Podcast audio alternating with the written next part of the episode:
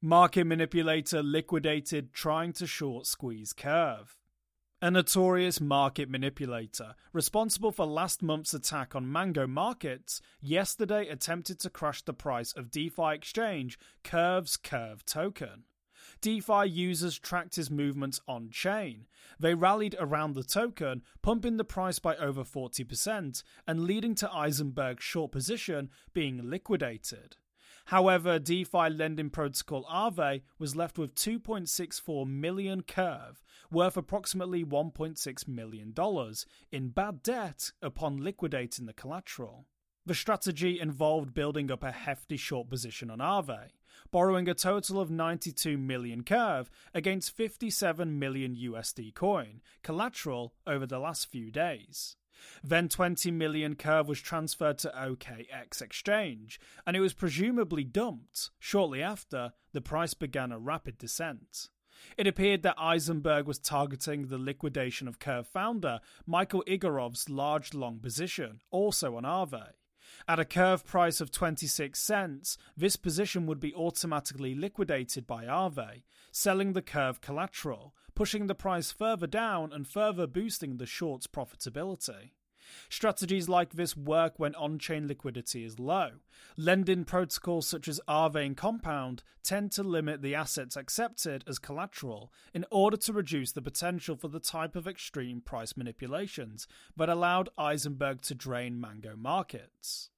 However, Curve's main use is to be locked in exchange for governance rights on Curve, and much of the supply is locked for long periods as voter escrowed Curve.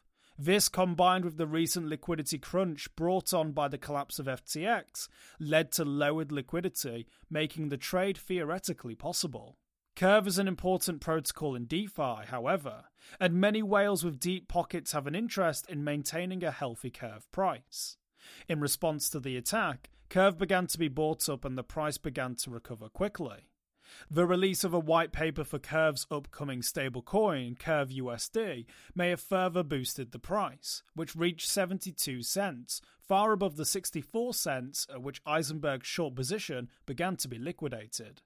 As it became clear the bet wasn't going to play out as he'd hoped, Eisenberg took to Twitter to say he would be, quote, taking the day off to spend some time with family.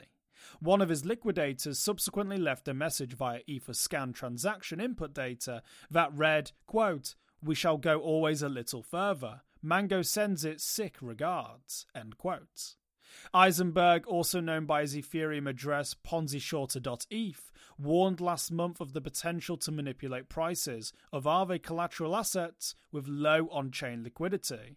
In the example, he outlines a similar strategy using REN tokens. While the damage to Aave is relatively small, Aave version 2 bad debt is less than 0.1% of total value locked, according to RiskDAO's dashboard. There has been some discussion as to whether the protocol could have adjusted lending parameters to avoid this result. Liquidating large positions in a relatively illiquid asset can lead to heavy slippage when swapping the collateral asset to repay lenders. A discussion on whether to freeze or adjust locked total value parameters for certain, currently volatile collateral assets is ongoing. For more informed news, follow us on Twitter and Google News, or listen to our investigative podcast, Innovated Blockchain City.